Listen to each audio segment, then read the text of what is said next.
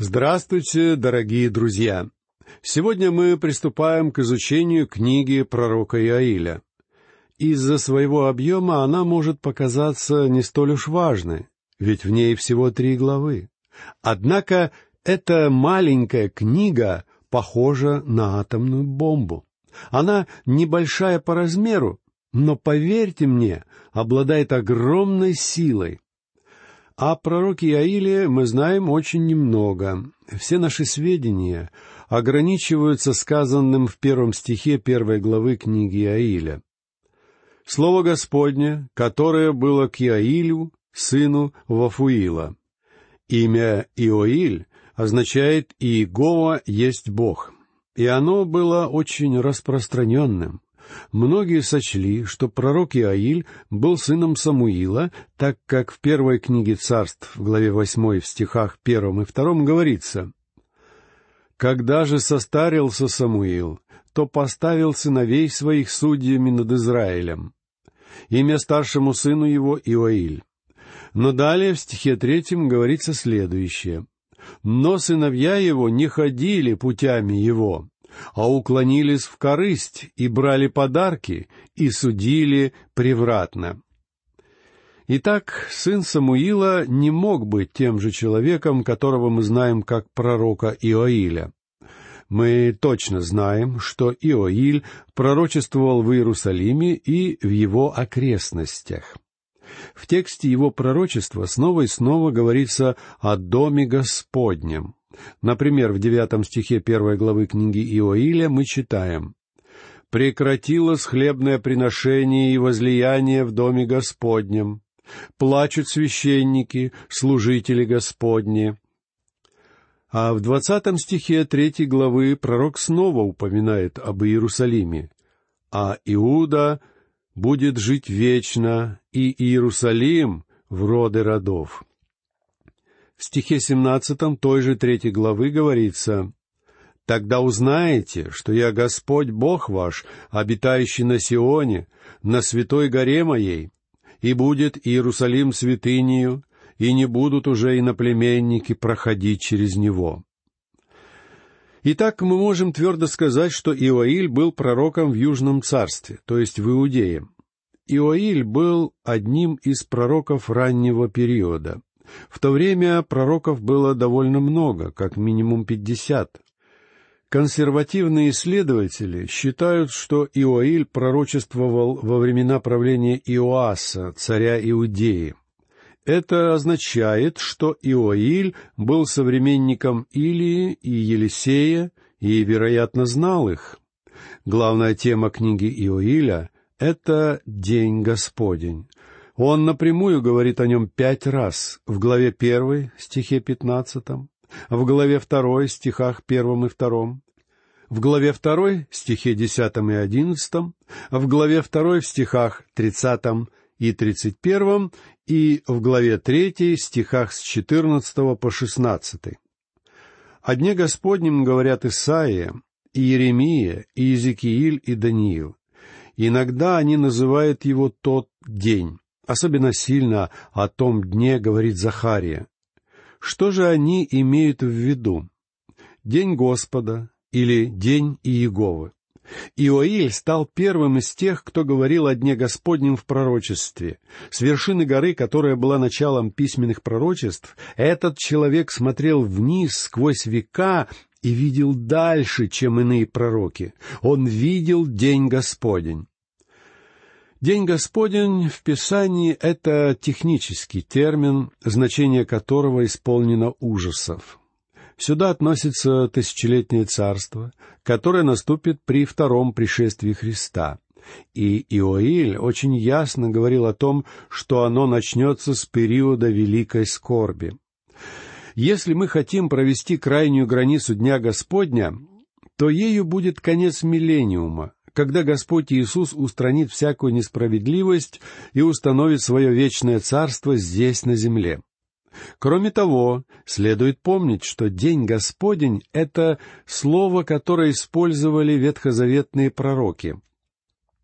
В его значение не входит тот период, когда церковь находится в мире так как никто из пророков не говорил о группе людей, которая будет призвана из язычников, израильского народа и всех племен земли, чтобы соединиться в одно великое тело, которое называют церковью и которое будет восхищено из этого мира. Пророки не говорили и не писали о церкви. Иаков на Великом соборе в Иерусалиме сравнительно четко обрисовал соотношение между эпохой церкви и тем периодом, который известен как День Господень. В пятнадцатой главе Деяний апостолов в стихах с четырнадцатого по шестнадцатый мы читаем Симон изъяснил, как Бог первоначально презрел на язычников, чтобы составить из них народ во имя свое.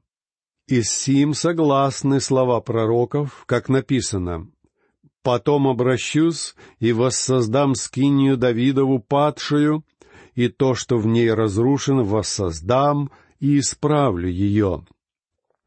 Что означает «потом»? Лишь после того, как Бог призовет церковь из мира, Он вновь обратится к своему плану о Израиле, и выражение «День Господень» относится именно к этому периоду времени. Далее в 17 стихе 15 главы Иаков продолжает чтобы взыскали Господа прочие человеки и все народы, между которыми возвестится имя Мое, говорит Господь, творящий все сие. Сейчас Бог призывает свой народ из язычников. В тот день все народы, вошедшие в царство, взыщут Господа. Думаю, что тогда произойдет такое великое обращение к Богу, которого не знала ни одна церковь. Кто-то может спросить меня, но почему Бог следует своему плану? Иаков в восемнадцатом стихе пятнадцатой главы Деяний апостолов говорит, ведомы Богу от вечности все дела Его. Не спрашивайте меня о том, почему Бог следует своему плану.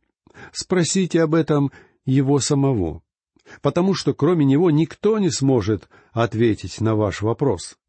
Он следует своему плану, потому что это Его план, это Его мир, и Он не должен отчитываться перед вами или передо мной — Бог не предоставляет нам еженедельных отчетов, чтобы получить наше одобрение. Я имею в виду, что если вам не нравится план Бога, тем хуже для вас. В пророчестве Иаиля есть много интересных черт, о которых мне хотелось бы поговорить. Иоиль был первым из пишущих пророков. И когда он смотрел вперед, сквозь века, он видел пришествие Господа. Не думаю, что он видел церковь, потому что никто из пророков ее не видел. Когда Господь Иисус взошел на гору Елеонскую, люди, которые были весьма начитаны в Ветхом Завете, пришли и спросили его, «Каково знамение конца времен?» Наш Господь не стал говорить им о своем кресте. Он не стал говорить о пришествии Святого Духа.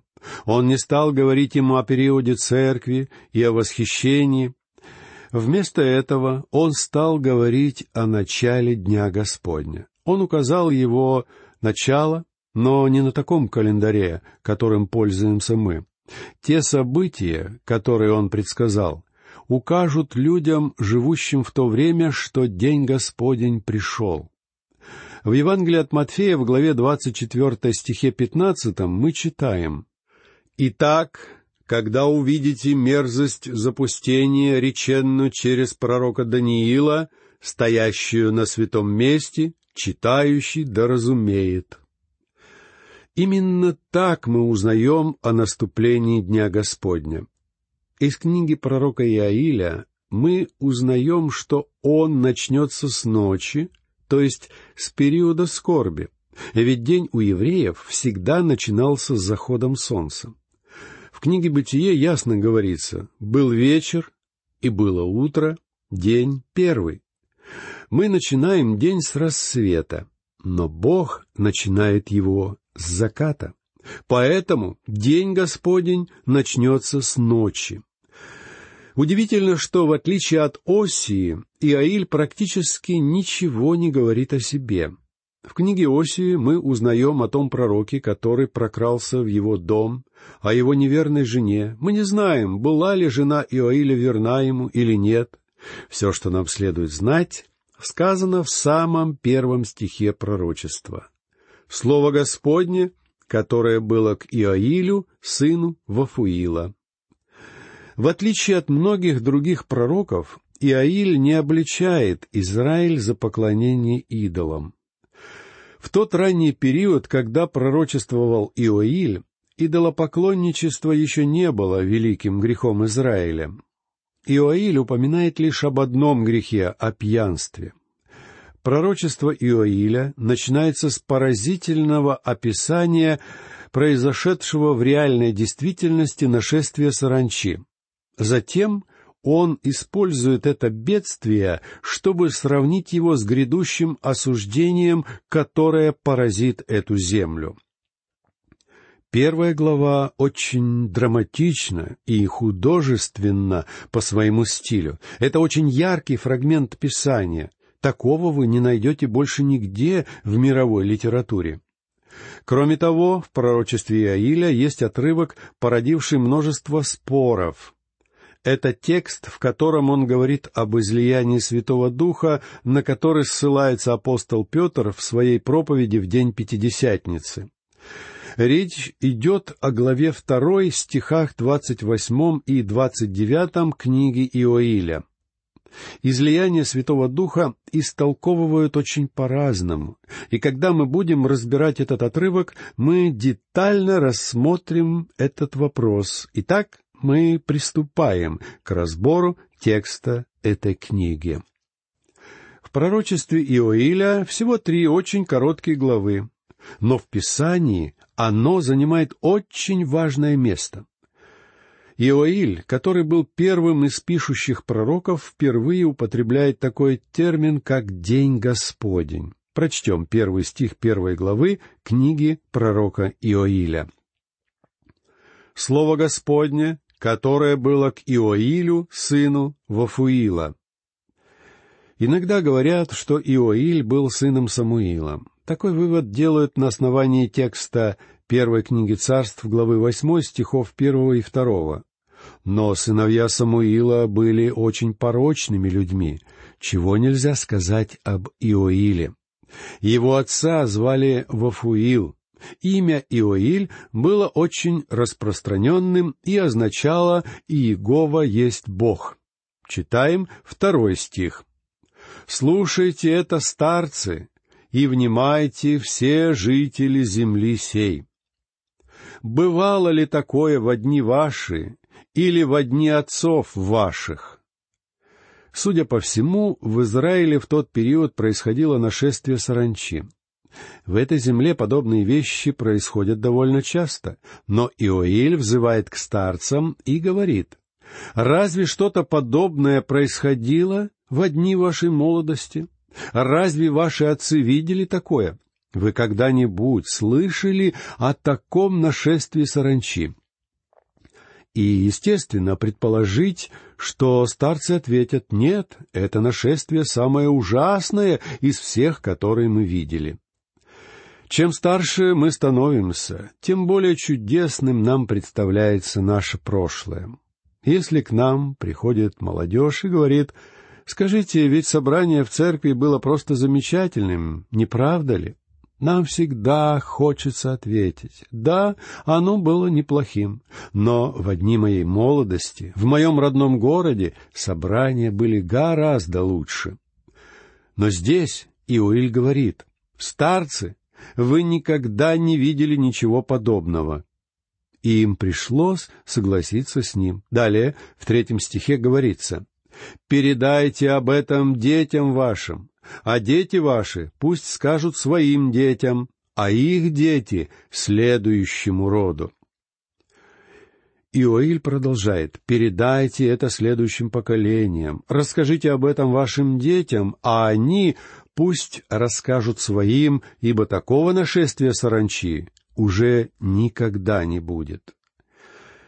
Не напоминает ли это вам другой отрывок из Писания?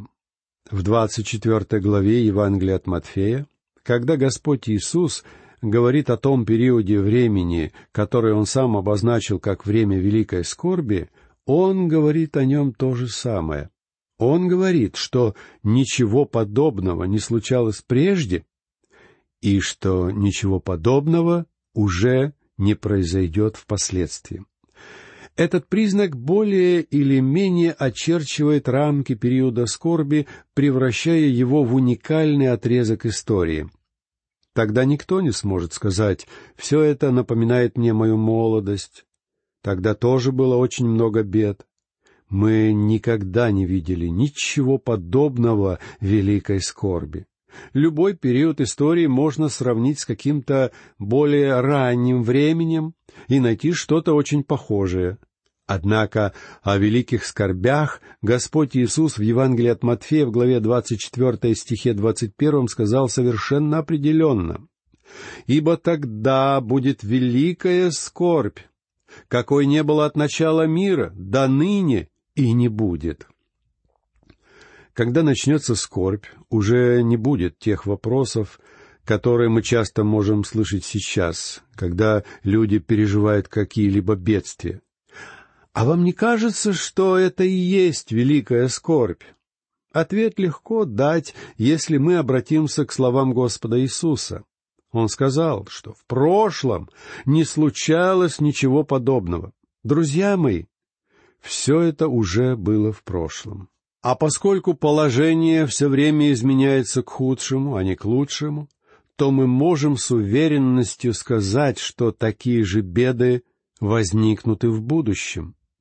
Слова Иоиля очень драматичны. Он говорит, это нашествие саранчи, по своим масштабам вещь просто невиданная. Раньше ничего подобного не было.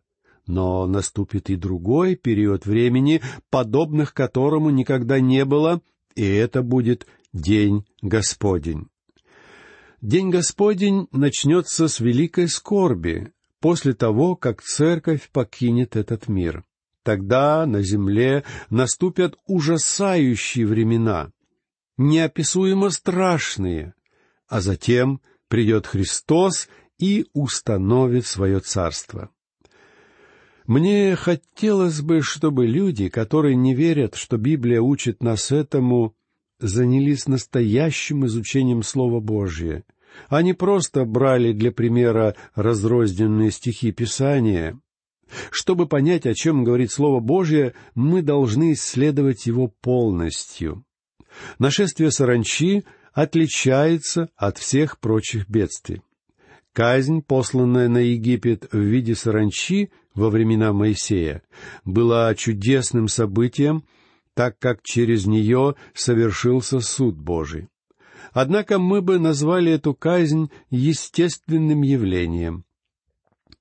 Мы очень мало знаем о саранче, и нам многое следует понять, чтобы составить себе правильное представление о тех отрывках из Писания, в которых о ней говорится.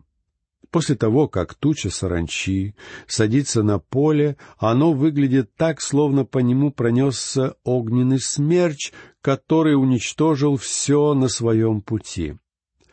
Слово Божье несколько раз упоминает о саранче, и мне бы хотелось привлечь ваше внимание к тексту притч, главе 30 стиху 27.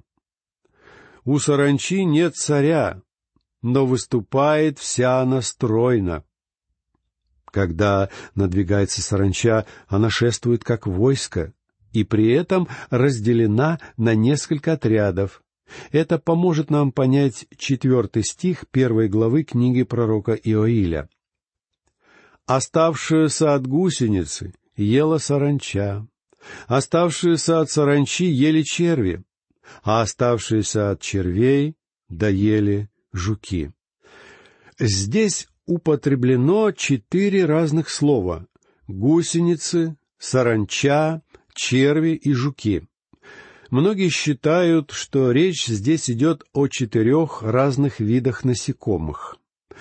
Однако такое мнение безосновательно. Слово «гусеница» в древнееврейском происходит от глагола «грызть», «сгрызать». Слово «саранча» звучит как «арбе», и оно предполагает, что ее много и что она переходит с места на место огромным роем. Слово «черви» происходит от глагола «лизать», а «жук» — «пожирать» или «поглощать».